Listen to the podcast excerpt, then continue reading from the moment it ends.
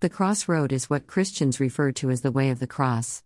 More often than not, we really don't understand how this relates to us. Let us always start with Scripture. Jesus said this.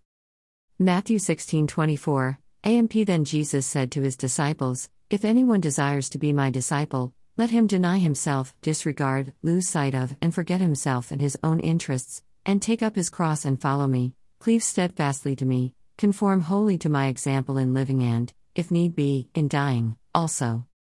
This statement clarifies what he did and it shows us our part, but we still must figure out what exactly the cross represents.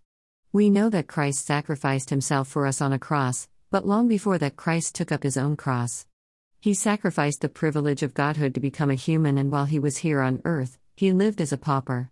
He could have miraculously had enough to eat, a fine home, the goodwill of the people around him, but he chose to live life as the poorest and most oppressed live it. He is the king, but the king knows what it's like to be us. That is why he can always relate to what we are going through. He humbled himself as Paul describes here in Philippians. Philippians 2 3 11, AMP do nothing from factional motives, through contentiousness, strife, selfishness, or for unworthy ends, or prompted by conceit and empty arrogance. Instead, in the true spirit of humility, lowliness of mind, let each regard the others as better than and superior to himself, thinking more highly of one another than you do of yourselves. Let each of you esteem and look upon and be concerned for not, merely, his own interests, but also each for the interests of others.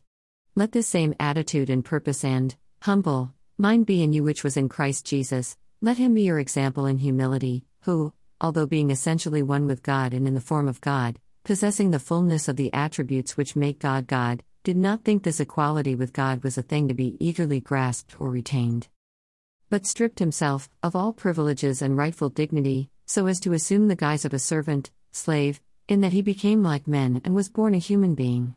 And after he had appeared in human form, he abased and humbled himself, still further, and carried his obedience to the extreme of death, even the death of the cross. Therefore, because he stooped so low, God has highly exalted him and has freely bestowed on him the name that is above every name. That in, at, the name of Jesus every knee should, must, bow, in heaven and on earth and under the earth. And every tongue, frankly and openly, confess and acknowledge that Jesus Christ is Lord, to the glory of God the Father. Today, many would call Christ a failure. And it could be true if not for the fact that God planned to sacrifice himself, so Christ succeeded in following God's plan.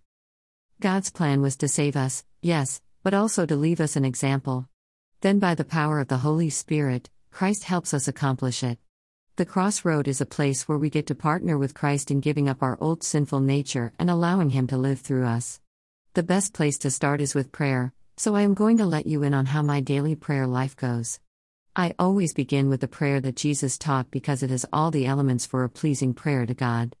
The first line is Our Father, who art in heaven, holy is thy name. Here is my way of making this first line count for me. Father, you are in heaven and I am on earth. You know everything, and my knowledge is only partial. You are the Creator, the sustainer of life, and you are my salvation, and I thank you that you have saved me.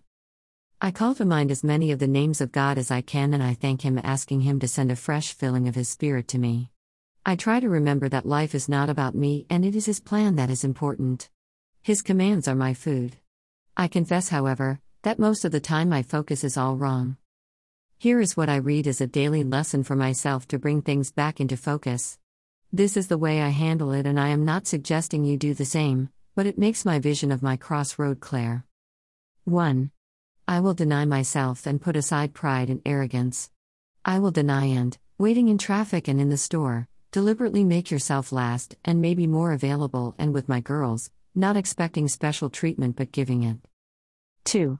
If I want to make a sharp reply, deny myself and ask Jesus for the words, it only takes a second. 3. If I want to yell instead of deal with my daughters in a Christ like manner, I will deny myself and pray that Jesus gives me the right answer to give to them. If I mess up, I will immediately repent and apologize, making small progress. 4. If I want to indulge myself in laziness, procrastination, or pleasures, I will deny myself and remember that Christ stopped for times of refreshing with the Father but was not self indulgent in earthly things, so I will follow his lead. 5.